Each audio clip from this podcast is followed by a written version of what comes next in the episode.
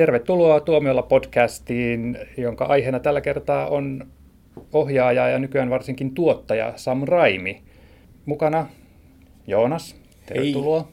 Jani ja minä Jouni. Eikä me näillä esittelyillä jo pärjätä.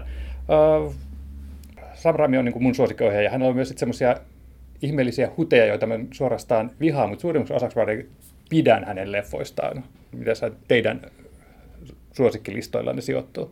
Suoraan sanottuna mun mielestä suurin osa hänen filmografiastaan on hiukan semmoista keskinkertaista tuotantoa, mutta sitten hänellä on muutama erittäin hyvä elokuva. Et Evil Dead 2, aivan ö, kauhukomedian mestariteos, ehkä niin yksi genreleffoista, joka on täydellisimmin yhdistänyt nämä kaksi genreä keskenään. Ö, tietenkin Hämähäkkimies 2, joka on supersankarielokuvan lajityypissä aika lailla tämmöinen yönritariin verrattava merkkipaalu, joka hioi täydelliseksi tämän klassisen supersankarielokuvan kerronnan. Mä oon itse asiassa samaa mieltä noista kahdesta leffasta ja Raimista muutenkin. Hänen filmografiansa dominoi nämä kaksi trilogiaa, eli Evil Dead ja Spider-Man, mutta sitten siellä on myöskin joukossa tällaisia niin kuin esimerkiksi Darkman, mitä yleensä ihmiset ei muista enää jostain syystä. Ja sitten esimerkiksi vaikka tämä Drag Me to Hell, mikä oli hänen paluuelokuvansa vähän niin kuin juurilleen, mikä myöskin on aika pitkälti ilmeisesti unohtunut. Ihan turhaa, se on hirvittävän se on kanssa semmoinen, niin kuin, se on enempi kauhua, mutta se on niin kuin hauska kauhuelokuva, että Raivi hallitsee tänne, että löytää tavallaan sen huumorin niistä kauheista elementeistä. Näissä kauhuelokuvissa Evil Deadissä ja ö, Track Me to Hellissä, niin niissä on se yhdistävä tekijä, että niissä on molemmissa aivan hulvat. Niissä kaikissa kolmessa Evil Deadissä ja Track Me to Hellissä on aivan hulvattomat loput. Hulvattoman hirvittävät loput, koska se on käytännössä niin kuin jollain toisella sävyllä se olisi painajaismainen, mutta sillä kieliposkessa sävyllä, millä hän on tähän kauhukenreen usein sukeltanut, niin ne loppuratkaisut, niin ne on semmoisia Tim Burtonin apinoiden planeettaa verrattavia tämmöisiä niinku, ihan puskista säikytyksiä, jotka on niinku sellaisia, niinku, että ei sille voi muuta kuin nauraa. Mutta siis tässä on todellakin muutama elokuva, joita mä pystyn katsomaan ö, ihan niin paljon kuin mua huvittaa. Mutta sitten täällä on suurin osa semmoista ihan sietämätöntä, käsittämätöntä tämmöistä Hollywood-roskaa, jota, jotka ei niinku tunnu missään vaiheessa toimivan muuta kuin konseptitasolla. Mutta aloitetaanko alusta? No, aloitetaanko me siitä Evil Deadistä, että sehän on kuitenkin hänen tätä, ää, ensimmäinen varsinainen elokuvansa, jota hän silloin niin kuin opiskeluaikanaan työsti todella pitkään ja ensimmäinen, joka hän sitten sai julkia. Sitähän on tämä hieno Suomi-anekdootti, että sehän on sitten tota, Rennyn ja Selinin maahantuoma ja leikkaama sitten kauhun riivaamat nimellä kulki. Samoin kuin tämä elokuva taisi olla myöskin Briteissä pitkään bännättyjen leffojen listalla, tällainen videonästylistalla, mutta Tämä leffa ilmeisesti voitti sen taistelun, mikä käytiin ihan oikeudessa asti ja julkaistiin sitten loppujen lopuksi 80-luvulla jo VHS sielläkin.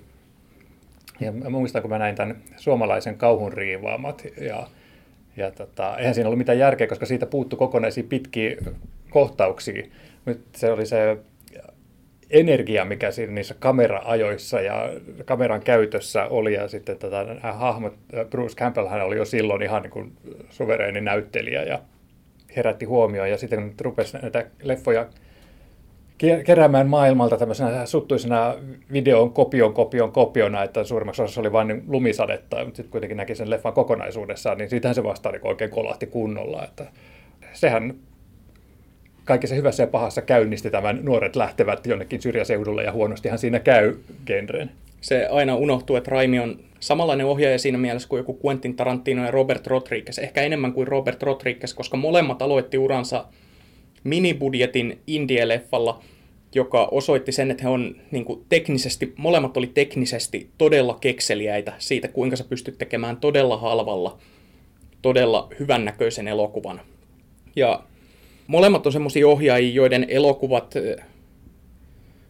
joiden elokuvan nähtyään, niin varmaan monet nuoret ihmiset niin kuin haluaa ryhtyä elokuvan tekijöiksi, koska ne on tavallaan inspiroivia. Tarina elokuvan taustalla ja sitten ne varsinaiset elokuvat ja erikoistehosteet ja kaikki. Mutta Raimin tekninen lahjakkuus oli alusta lähtien ihan näkyvissä. Ainakin mitä tulee Evil Deadissäkin näkee nähtävään kameran käyttöön, niin sehän on ihan uskomatonta, varsinkin jos miettii, että äijä on, tulee melkein takapihalta suoraan tekemään elokuvaa, niin kyllä pakko nostaa hattua. Ja muutenkin tämä eka Evil Dead ja sitten varsinkin toi kakkososa on sellaisia ultimaattisia partyelokuvia. Se niinku, voi vaan kaveriporukalla kaikki ottaa omat juomat mukaan ja pistetään leffa pyörimään ja se on niinku taattua hyvää aikaa kaikille. Nyt se on mielenkiintoista se, että Evil Dead 2 on käytännössä vaan uusinta ykkösestä, mutta vähän niin paremmalla kalustolla ja isommalla budjetilla tehtynä ja sitten siinä vähän enemmän mennään sitten sinne huumorin puolelle mutta silti tykkään siitäkin ihan samalla tavalla kyvällä. Mutta kyllä mä ajattelen sitä ihan eri elokuvana kuin Evil Dead 1 ja sitten kolmonen, eli Pimeyden armeija, Army of the Dead, niin se on yksi niistä elokuvista, mitä mä vihaan sydämeni pohjasta. Mun mielestä se on hyvä. Minkä takia sä vihaat sitä? Se, se oli jotenkin, että siinä, siinä musta tuntuu, että se Raimilta tavallaan niin kun irtos se ote siitä, että mikä Evil Deadistä teki niin hyvän. Ei se, että oli tämmöinen joku ihme eeppinen tarina siellä taustalla ja, ja sitten tota, ää, samalla tämä Ash lakkas olemasta sellainen niin kuin, joka mies, joka yhtäkkiä vaan joutuu hirvittävään tilanteeseen, joutuu tekemään hirvittäviä valintoja, hirvittäviä asioita. Et nyt se oli vaan sitten semmoinen virnoileva suorastaan niin antisankari, jota mä en voinut sietää. Siis se, se niin kuin silitti mua niin väärään suuntaan se elokuva alusta loppuun asti. Siinä on yksi hillittämimmistä kohtauksista ikinä elokuvissa. Tämä, kun pimeyden armeija vetäytyy. Ne on näitä luurankonukkeja ja stop motion animaatiolla tehtyjä luurankoja, jotka taistelee tätä Ashia eli Bruce Campbellia vastaan siellä keskiajalla – ja sitten kun ne lähtee vetäytymään ja joku niistä luurangoista huutaa, painutaan helvettiin täältä. siis se on, mun mielestä se on todella onnistunut jatkoosa, koska se on, siinä on paljon erilaista verrattuna niihin aiempiin. Se on paljon isompi mittakaavaltaan, kun ne aiemmat sijoittuu vaan mökkiin, niin tämä mm-hmm. sijoittuu keskiajalle ja siinä puolustetaan linna. Vaikka siinäkin on puolivälissä, kun Ash lähtee etsimään tätä kirjaa uudelleen, tätä pimeyden kirjaa, josta kaikki saa alkaa, mm. ne, Necronomikonia. Ja ö, siinäkin tulee tätä mökkikauhujuttua ja tuntuu vähän, että siinä on käytetty niitä ideoita, jotka jäi aiemmissa elokuvissa käyttämättä. Ja, ja ehkä voi sitten ärsytti suunnattomasti myös se, että kakkonenhan loppuu niin kuin tavallaan ihan kesken, että kesken se hurjimman toiminnan se vaan niin sitten loppuu. Ja sitten odotti sitä jatkoa niin kauan ja hartaasti. Ja sitten se oli ihan eri elokuva kuin mitä odotti, niin se petti mut suunnattomasti. En ole ikinä antanut sitä anteeksi. Sen ö, pimeyden armeijan loppukohta, siinäkin tämä lopputwisti, se on vielä Evil Dead 2 parempi siinä epätoivossa. Joo, olisi mielenkiintoista nähdä, että millainen olisi ollut neljäs osa, jos tuota tarinaa olisi jatkettu. Olisi no, neljäs osahan on toi, sitten tämä Raimin tuottama ja oliko avausjakson ohjauskin, tämä tota, uh, Ash vs. Evil Dead TV-sarja. Et sehän, sehän on kyllä niin kuin, että, tota, jos, jos tykkäs just siitä kakkos Evil Deadin huumorin ja kauhun yhdistelmästä, niin, niin tota, kyllä varmaan niin tykkää tostakin. Ollaanko siinä post-apokalyptisessa dystopiassa? Ei, mutta se on tavallaan väijyy siinä taustalla, koska S yrittää elää niin sanottua normaalia elämää siinä ja sitten, sitten hänen menneisyydestään nämä demonit tulevat Ashin känni-illan jälkeen tota, riivaamaan häntä ja maailmaa, niin kannattaa tsekata, jos ette ole nähneet. Mutta me, nyt kun me hypättiin tähän Evil Dead-sarjaan ja saatiin se pakettiin, Joo. niin täältähän unohtui yksi elokuva ihan täysin välistä, Crime Wave. Siis mä itse asiassa tykkään siitä, siis monet vihaa sitä, mutta mun mielestä se on hieno. Ja me ei olla nähty sitä niin kuin ei ole kukaan normaali ihminen. no tämä taitaa olla kanssa sarjassa näitä maailmalta hallittuja videokasetteja. Ilmeisesti Sam Raimikin vihaa sitä koska hän yritti poistaa oman nimensä myöskin jossain vaiheessa sen elokuvan tekijälistolta. ja sen käsikirjoittaneet Coenin veljekset ei pitänyt siitä, mitä siitä elokuvasta tuli, ja Bruce Campbell, joka nähdään siinä myös pääosassa, ei pitänyt siitä elokuvasta. Mutta selitän nyt kuuntelijoille, jotka tietää varmaan yhtä vähän kuin me kaksi, että mikä on Crime Wave. Se on semmoinen mystinen elokuva, joka maksoi 2,5 miljoonaa, ja sitten studio käytännössä kieltäytyi näyttämästä sitä kenellekään ja markkinoimasta sitä. Se keräsi vain 5000 dollaria takaisin tuolla budjetilla, mikä on ihan järjettömän vähän. Siis, tota, siis sehän on niin kun Raimin rikoselokuva, missä sitten suurin piirtein nämä Evil Deadin demonit on korvattu gangstereilla. Että siitä, siitä sitten tota, Bruce Campbell joutuu sitten tappelemaan tietää niin se rikollismaailmassa ja se on, se on niin kuin se näyttää halvalta ja, ja se on täysin järjetön. Siinä on ihan, ihan typerryttäviä juonenkäänteitä ja, ja sitten se on kuitenkin samalla tavalla semmoisella mielettömällä energialla kuvattu ja tehty, että se, se on vähän niin kuin semmoinen turkkalainen rikoskomedia, missä mennään hirveällä täpinällä eteenpäin ilman niin oikeastaan minkälaista itsehillintää. Ja, ja se on se syy, minkä takia mä tykkään sitä, että se on niin hysteerinen. Ei se hyvä ole, mutta se on hysteerinen. Sitä on mielettömän hauska katsoa. Crime Wave, niin sehän oli käytännössä sellainen elokuva, että tollainen floppi ö, lopettaisi kenen tahansa ohjaajan uran. Ihan riippumatta siitä, mitä hän on tehnyt ennen sitä. Mutta ö, Raimilla kävi se tuuri, että hänellä oli jo sopimus Evil Dead 2, jota mm. hän ei kuitenkaan olisi oikeasti halunnut tehdä. Ja se vähän niin kuin pelasti hänet. Se sai hänet kuiville, kun siitä tulikin sitten pieni menestys teattereissa ja sitten siitä tuli kulttihitti VHSllä. Joo, ja sitten heti perään hän loi sitten taas uuden tämmöisen kauhusarjan, Darkmanin, joka kanssa oli sitten tosi suosittu. Et siinä mielessä hän oli niin se ykkösnimi kauhun saralla. No Darkman ei sinänsä kai ollut kovinkaan kauhuelokuva, ja se taisi muistaakseni olla enemmänkin sellaista sarjakuvamaista, niin kuin sarjakuvasettiä olet oikein siinä että se ei ole suoraan sitä kauhua, mutta siinä oli kuitenkin tällaista kauhuelementtejä. Tota, tämä päähenkilöhän oli sitten tämmöinen hirviö, joka ryhtyy tai muuttuu hirviöksi, joka ryhtyy kostamaan sitten näille pahantekijöille. Niin, se oli ottanut vaikutteita elefanttimiehestä ja sitten tästä Frankensteinista. Joo, kyllä. Mutta että Darkman, niin senhän Raimi loi tämän hahmon ihan kokonaan itse. Ja syynä oli se, että hän ei kyennyt ostamaan oikeuksia Batmaniin tai Shadowhun, tähän 50-luvun supersankariin, josta mä en tiedä oikeastaan mitään. Mutta hän selvästi halusi tehdä sarjakuvaelokuvan, ja kun hän ei saanut oikeuksia mihinkään olemassa olevaan hahmoon, niin hän päätti vaan luoda sellaisen itse ja sai... Siinä oli, se oli hänen ensimmäinen iso Hollywood-elokuva. Sillä oli ihan suht iso budjetti. Joo, ja kyllä sehän niin näkyi kanssa sitten Valkokankaalla, että tota, siinähän oli sitten tämä, tota, mikä se oli se TV-sarja, L.A. Law, niin sieltä tämä Drake sitten näkyy, ja sitten olihan siellä tietysti sitten pakko lopussa vilahtaa sitten toi Bruce Campbellin, joka nyt tällä kertaa ollutkaan sitten pääosassa, mutta mä en kauheasti välittänyt sitten leffasta. Mä muistan nähneeni sen joskus tosi pienenä ja katoin varmaan heti perään vielä ne kaksi jatko-osaa. vielä parempia. Joo, mutta mä en muista niistä hirveästi, mutta pienenä niin kuin, muistan sen verran, että pienenä tykkäsin niistä kuitenkin jonkun verran. Oli sellaista sarjakuva-fiilistä, mutta niin kuin vähän synkemmällä twistillä, mutta sitten siinä oli myös Sam Raimin, Raimille tyypillinen tällainen kieliposkessa komedinen niin kuin, teema myöskin ehkä, ehkä sitten olisi saanut varmaan hyvän TV-sarjan. Mutta se, kuvitella, joo, joo. mutta se ei se jotenkin niin elokuvana ei muuhun, muuhun iskenyt. Mutta en tiedä, nyt jos se niin kuin, mä en ole varmaan koskaan katsonut sitä uudestaan ja sitten ne, mitä vähemmän puhutaan niistä jatko-osista, joiden kanssa Raimilla ei sinänsä ollut tekevistä, niin sen paremmin. Niin, ne meni suoraan DVDlle, Joo, niin kuin siihen aikaan sanottiin videolle. Niin. Kasetille. Ei kukaan, ei kukaan puhunut VHSista ennen kuin DVD tuli.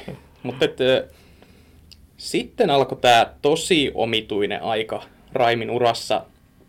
Tän nopeat ja kuolleet. Mä oon kattonut sen kerran kokonaan läpi. Mä, olin, mä oon nähnyt sitä useammin pätkiä, mutta ei mua niinku huvita ikinä katsoa sitä kokonaan alusta loppuun. Vaikka siinä on todella hyviä näyttelijöitä. Pääosassa Sharon Stone, Gene Hackman pahiksena, Russell Crowe ja jopa Leonardo DiCaprio – jota studio ei tosiaankaan halunnut siihen elokuvaan. Jopa niin kovin studio yritti vastustaa sitä, että lopulta Sharon Stone kuulemma maksoi itse DiCaprion palkan, että se mm. sai tehdä Joo, tämän elokuvan. Tämä on, mitä tarina tosiaan kertoo siitä. Ja, mutta mulla on samat fiilikset, että mä oon nähnyt sen ikuisuus, ikuisuus sitten, jopa niin kauan sitten, että kauheasti enää muista, että minkälaiset fiilikset siitä jäi, mutta semmoiset fiilikset ainakin, että ei ole kauheasti kiinnostanut katsoa uudestaan. Siinä on jotenkin sellainen tyylin ja tarinan epäsuhta. Että se tyyli on sellaista spagettivestern tyylittelyä Sergio Leone hengessä. Mutta sitten se käsikirjoitus jotenkin, vaikka se kirjoitettiinkin tribuutiksi Sergio Leonen dollaritrilogialle, niin se jotenkin ne ei vaan mätsää yhteen. Että se on vähän liian amerikkalainen mm. toimijakseen semmoisena niin 70-luvun spagettilänkkärinä. Ja siihen liittyy myös semmoinen toinen todella hauska Hollywood-tarina, joita jotka kuulostavat niin tyhmiltä, että niiden on pakko olla totta. Ainakin toivotaan, että ne on. Elokuvan alun perin käsikirjoittanut käsikirjoittaja teki sen spekkiskriptinä, eli että hän kirjoitti sen kässärin ilman tietoa, tullaanko se elokuva ikinä tekemään. Ja sitten hän sai sen myytyä. No sitten studio palkkasi toisen käsikirjoittajan tekemään siihen uusia kirjoituksia ja tekemään siitä amerikkalaisemman. No sitten studio ei ollut tyytyväinen siihenkään käsikirjoitukseen, koska siitä tuli liian pitkä, ja ne palkkasi sitä vanhan käsikirjoittajan uudelleen. Ja mitä vanha käsikirjoittaja teki? Oletteko te kuullut? Ei. Se poisti vaan kaikki ne uuden käsikirjoittajan siihen kässäriin laittamat jutut ja lähetti niille studiolle käytännössä vanhan kässärinsä takaisin. Ja studio rakasti sitä. Eli käytännössä kaikki raha, mikä käytettiin käsikirjoituksen viilaamiseen, meni ihan hukkaan. Loistavaa. To- mä toivon, että toi on totta. Ainakin käsikirjoittajan mukaan tämä on. Et, niinku, sääli, ettei elokuvasta tullut niin hyvä kuin nämä tarinat sen taustalla. Siis se elokuva on semmoinen, että siitä on paljon kiinnostavampi lukea sen tekemisestä kuin on lukea siitä elokuvasta. Sharon Stone ei ollut pitänyt Sam Raimin aiemmista elokuvista erityisesti, mutta hän näki sitä teknistä lahjakkuutta ja hän myös, niin kuin hän tappeli DiCaprion suhteen, niin hän tappeli myös saadakseen Sam Raimin ohjaajaksi siihen, koska hän näki, että siinä on potentiaalia, mikä oli myös tämmöinen, niin kuin, että Sharon Stoneille pisteet. Ja Sharon Stone myös siinä elokuvassa tappeli siitä, että hän sai Russell Crowen siihen mm. käytännössä miespääosaan, ö, joka oli siihen aikaan ihan tuntematon näyttelijä Näin, Jenkeissä. Käynnisti käytännössä niin parinkin tunnetun näyttelijän uran. Että varmasti olisivat saaneet kamppailla paljon pidempään ilman sitten Sharon niin, Stonea. Kyllä. Sääli, ettei elokuva ollut hyvä eikä se menestynyt teattereissa niin hyvin. Sitten tässä on tämmöinen, mitä mä en ole nähnyt itse tässä välissä. 98 tai joka leikkiin ryhtyy. Ja oikeasti mäkin epäilen, että mä en ole koskaan sitä nähnyt. Ja jos on nähnyt, niin mulla ei ole siitä minkäänlaista muistikuvaa. Onko tämä se pesäpalloleffa? Eikö, eikö se ole toi rakkaudesta peli? Okei, okay, se on se. Sen, sen mä oon joskus nähnyt. Joo. Joo fiksut leffakeskustelut, jossa on perehdytty aiheeseen. No, Okei, okay, siis joka leikkiin ryhtyy, skipataan ja siirrytään seuraavaan vuoteen, jolloin tulee tämä rakkaudesta peliin, joka Janin kanssa ilmeisesti sitten olemme nähneet. Ja mä muistan, kun mä katsoin sitä, se oli tämmöinen lälly Kevin Costner Joo. rakkausurheiludraama.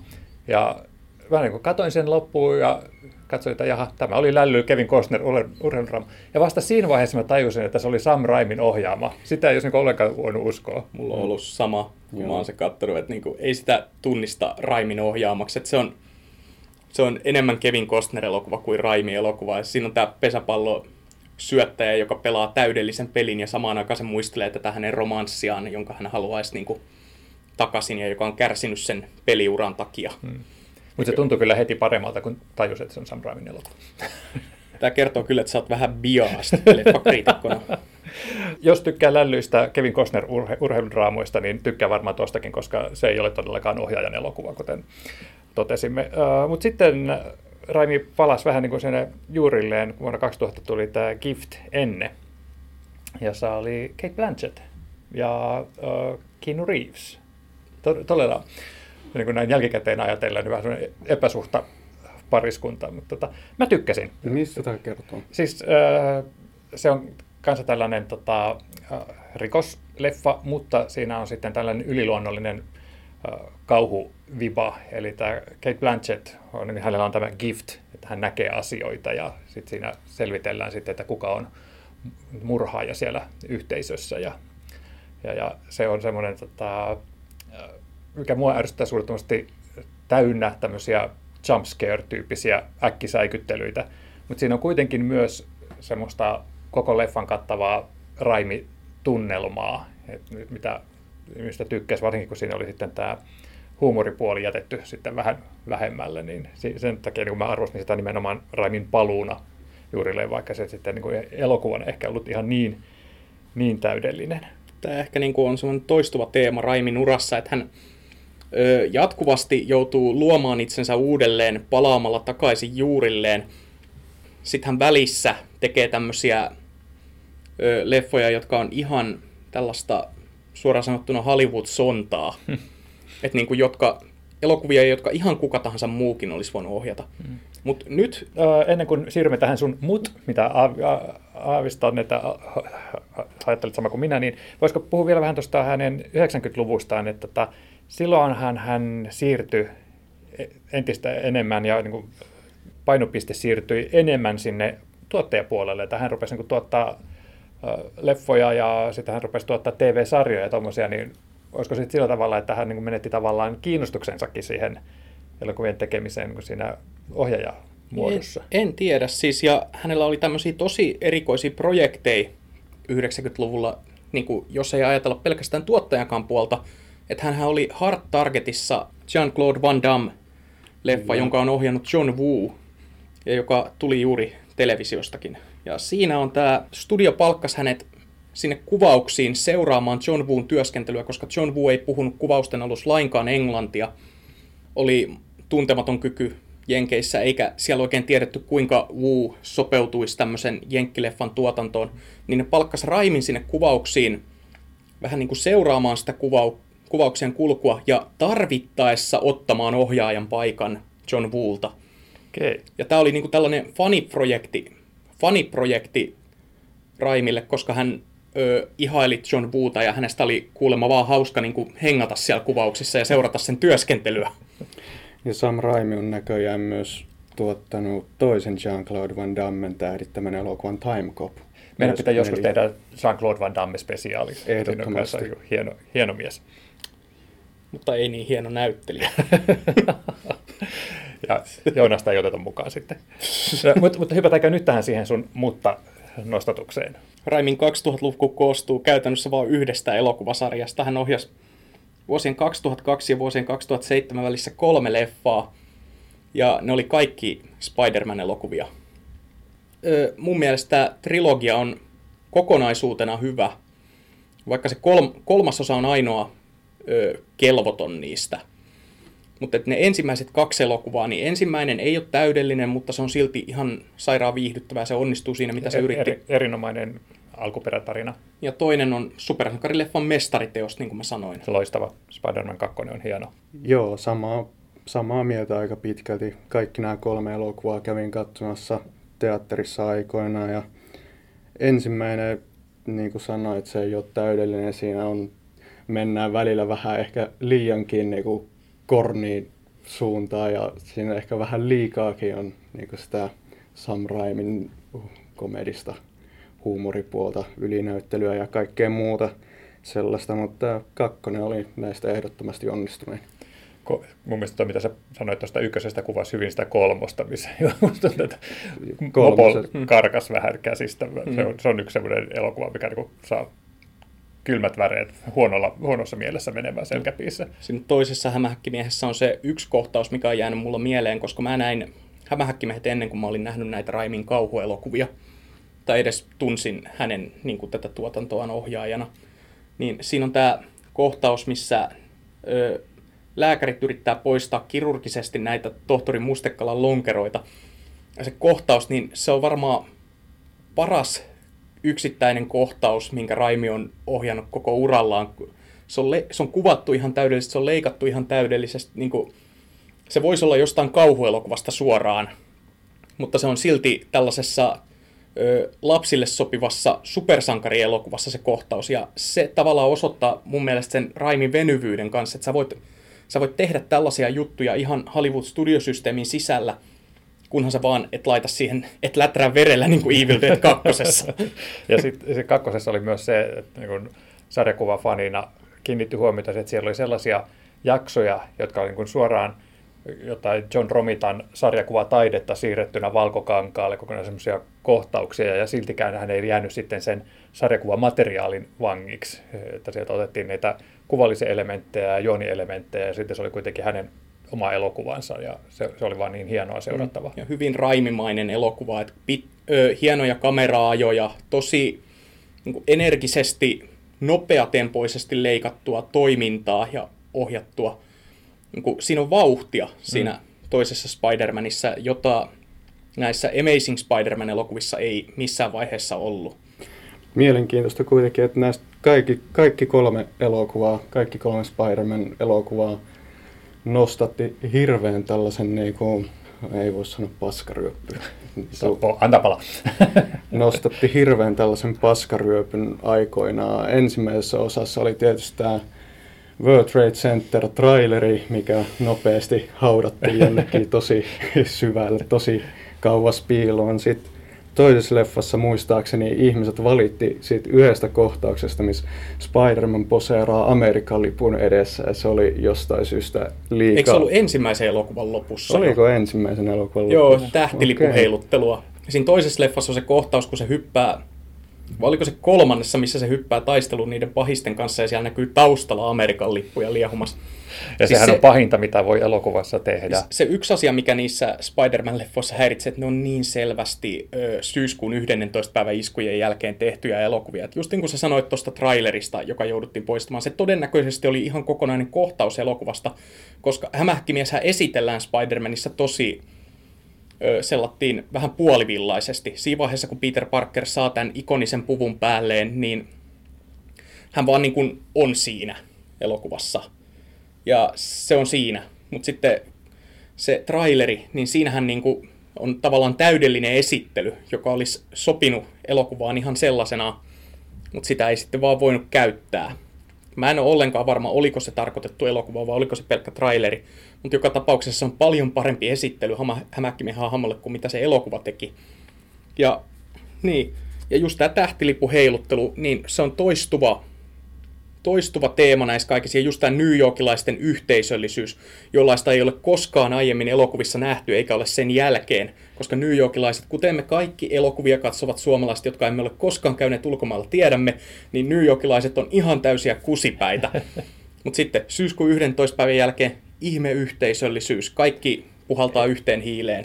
Ja The Amazing Spider-Manissa tätä teemaa jatketaan vielä nosturikuljettajien muodossa. Ai joo, totta. Se, se, se on kuten mä tykkäsin Amazing Spider-Manista. Eli Jonka kanssa sitten, Raimilla ei ollut mitään tekemistä. Ei, ei ollutkaan, mutta kun nyt, nyt kun syrjäpulli tässä eksyimme, niin, niin mutta se oli jotenkin se kohtaus, oli, se oli yhtä aikaa semmoinen facepalm juttu, että ei helvetti, että oikeasti kun ne teki. Ja toisaalta se oli niin ihan mielettömän upeata katsoa sitä, että se oli, se oli oikein, yes, näin me teemme asioita yhdessä. Pakko sanoa, että itse kyllä nautin siitä elokuvasta siihen kohtaukseen asti. se, se, niin kuin, en mä ymmärrä, niin hämä, jokainen, joka on lukenut vähänkin hämähäkkivissä sarjakuviakin tietää, vaikka ei olisi nähnyt yhtäkään elokuvaa, niin tietää, että New Yorkilaiset on täysiä kusipäitä. ne elokuvat on niin kuin menettänyt yhden kokonaisen aspektin hämähäkkivestä. Se on se, että kukaan ei tykkää hämähäkkimiehestä.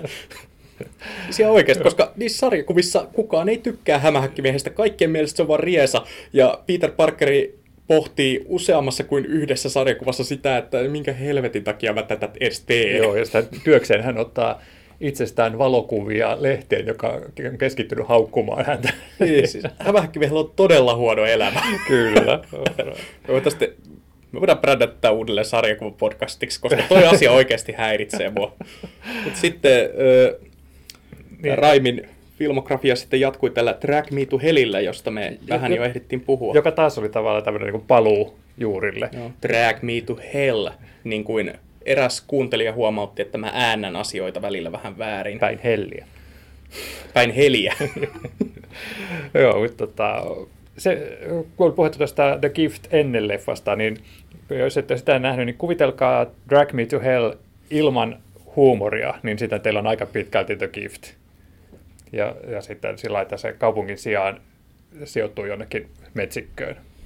Drag Me to Hellissä on tämä nainen, joka joutuu uralla edetäkseen hylkäämään semmoisen nai, mustalaisnaisen tämän onko se joku lainahakemus tai jotain. Muistaakseni, joo. Ja sitten tämä mustalaisnainen kiroaa hänet, niin toihan on, toi on niin semmoinen kauhuklisee, mutta silti mä en ole ikinä nähnyt sellaista elokuvaa, joka oikeasti käyttäisi sitä. Ja se vaan, se vaan toimii, koska se sävy on niin kieliposkessa, että näin Kyllä. hölmöjä asioita voi tapahtua Sam Raimin elokuvissa. Toisaalta se on just niin hirveätä, koska oikeastihan sille naiselle tapahtuu kamalia asioita, ja sitten kuitenkin vaan niin havaitse koko ajan niin hihittävänsä kaikille niille, ta- mitä eteen sattuu. Varsinkin sille lopulle. Jos ette ole nähnyt sitä elokuvaa, niin se loppu tulee olemaan niinku sellainen, Mutta siis, nauratte katketakseni kärsimykselle. no, no, tai sitten se autotallikohtaus tai pysäköintihallikohtaus, sehän on niin klassikko, siis se on niin hieno elokuva, mutta ehkä just se tavalla, että se toimii paremmin tuommoisen palasteltuna kuin kokonaisena elokuvana. Hmm. Mutta hieno tapaus kyllä. Ja, ja todellinen niin kuin hy- hyppäys ihan uuteen noiden Spider-Man-elokuvien jälkeen. Ja kuten aina Raimin uralla, sen jälkeen kun hän oli niin kuin saanut tätä, koska Drag Me to Hell hän oli paitsi menestys, niin se oli myös, kriitikot tykkäsivät siitä. Niin mitä sen jälkeen tulee? Mahtava ots. Se on kyllä kanssa tapauksia, joita en ymmärrä. Niin, niin paljon kuin Ihmemaa Ots onkin niin viehättävä ympäristö, josta haluaisi nähdä lisää elokuvia, niin ei, ei, toi ei vaan uponnut. Se on siis ihan sama kuin toi 90-luvun Raimin Nopeat ja kuolleet. Niin kuin väärä ohjaaja väärässä elokuvassa ja elokuva ei olisi ollut varmaan hyvä kenenkään muunkaan ohjaamana. Te kun olette nähnyt sen elokuvan, niin onko siinä nähtävillä minkäänlaista tällaista niin kuin raimimaisuutta vai olisiko siinäkin voinut ohjaajana olla ihan kuka tahansa muu? Eh, ehkä se alku, ennen kuin päädytään Ihmemaa osiin, niin siinä on semmoista tiettyä ramimaisuutta. Mutta mä mietin sitä, että kun siinä on tämä inhimillinen ikiliikkuja James Franco pääosassa, joka on niin kuin maailman paras näyttelijä, maailman paras tuottaja, maailman paras ohjaaja ja maailman paras käsikirjoittaja ainakin omasta mielestään. Mm. Ja niin rikas, ettei hänen tarvitse näytellä muuta kuin huvin vuoksi. Niin. Siis tääkin vielä. Niin, niin, niin tota, kuinka, kuinka, kuinka tota, paljon tämä on James Franco-elokuva verrattuna Raimi-elokuvaan, että onko tämä vähän niin kuin tämä Rakkaudesta peliin, joka oli selvästi Kevin Costner-tapaus kuin Raimi-tapaus. Mm. Ja sekin vielä sääli, että se ei kuitenkaan edes menestynyt, siis koska siis kuka ihme haluaa nähdä jatkoosa Ihmemaa Otsiin nyt? Siis sitä Minä. yritettiin Minä olisin 80-luvullakin ja sekään nähdä. ei toiminut. Se, mun, mun mielestä tämä, niin tämä mahtava Oz on samanlainen tapaus kuin toi tota, Pimeyden armeijan leffa, että siinä on niin kuin hirvittävän huono elokuva, jossa mopo karkaa tekijöiden käsistä. Ja nyt kun sä kerran haluat eksyä sivuraiteille, niin mä voin sanoa, mä katoin Ihmemaa Otsin toista kertaa justiinsa. Mä olin nähnyt sen aiemmin joskus pienempänä, enkä mä silloinkaan siitä välittänyt. Mutta toisella kerralla se oli vielä rasittavampi, koska mä oon nykyään aikuinen.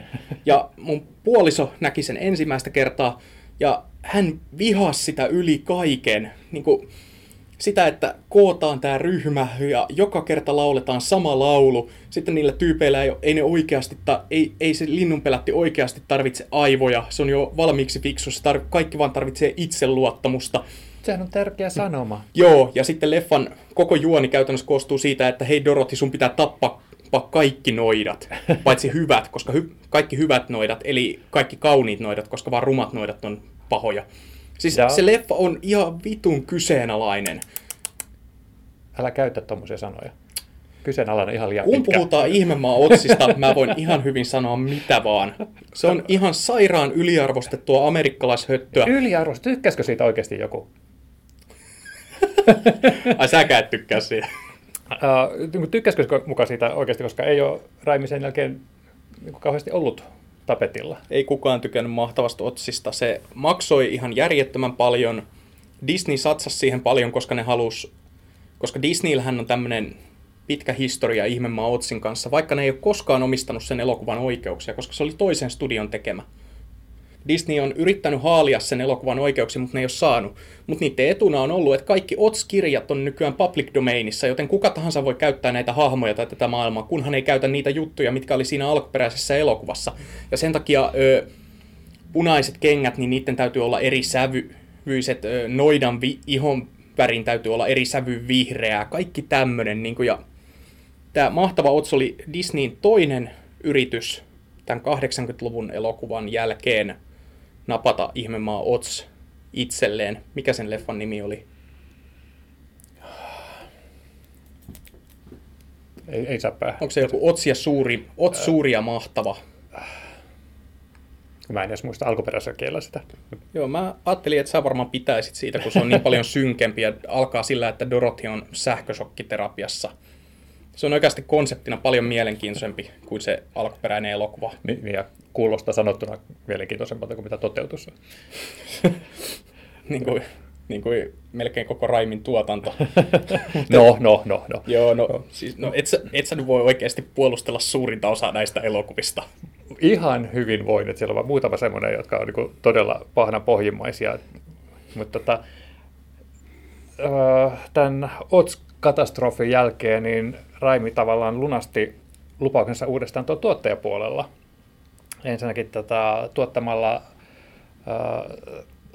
ton, ton, tai uudelleen tuotantoon ton Evil Deadin, joka oli sitten mun mielestä ihan onnistunut äh, uudelleen filmatisointi.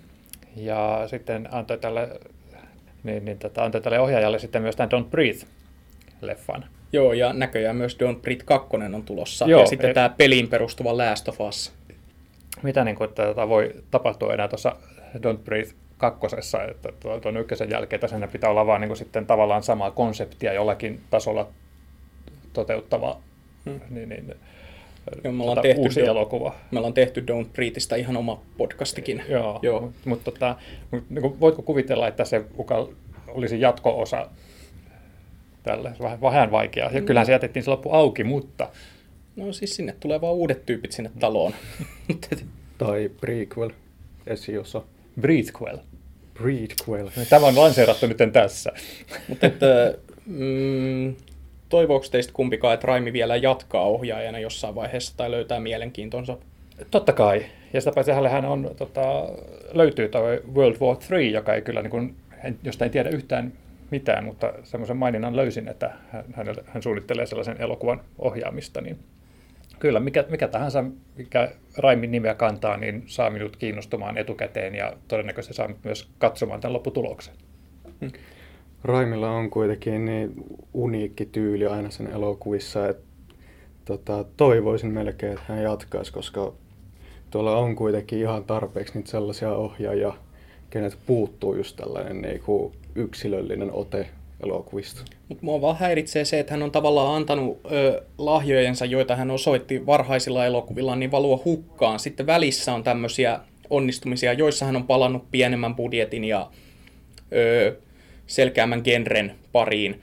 Ja ne on ollut niitä parhaita, mutta aina hän on sitten mennyt takaisin Hollywoodiin tekemään näitä megabudjetileffoja, joita ihan kuka tahansa muukin voisi tehdä, vaikka Peter Berry. Mutta et, niinku, Ei paha sana Peter Berrystä.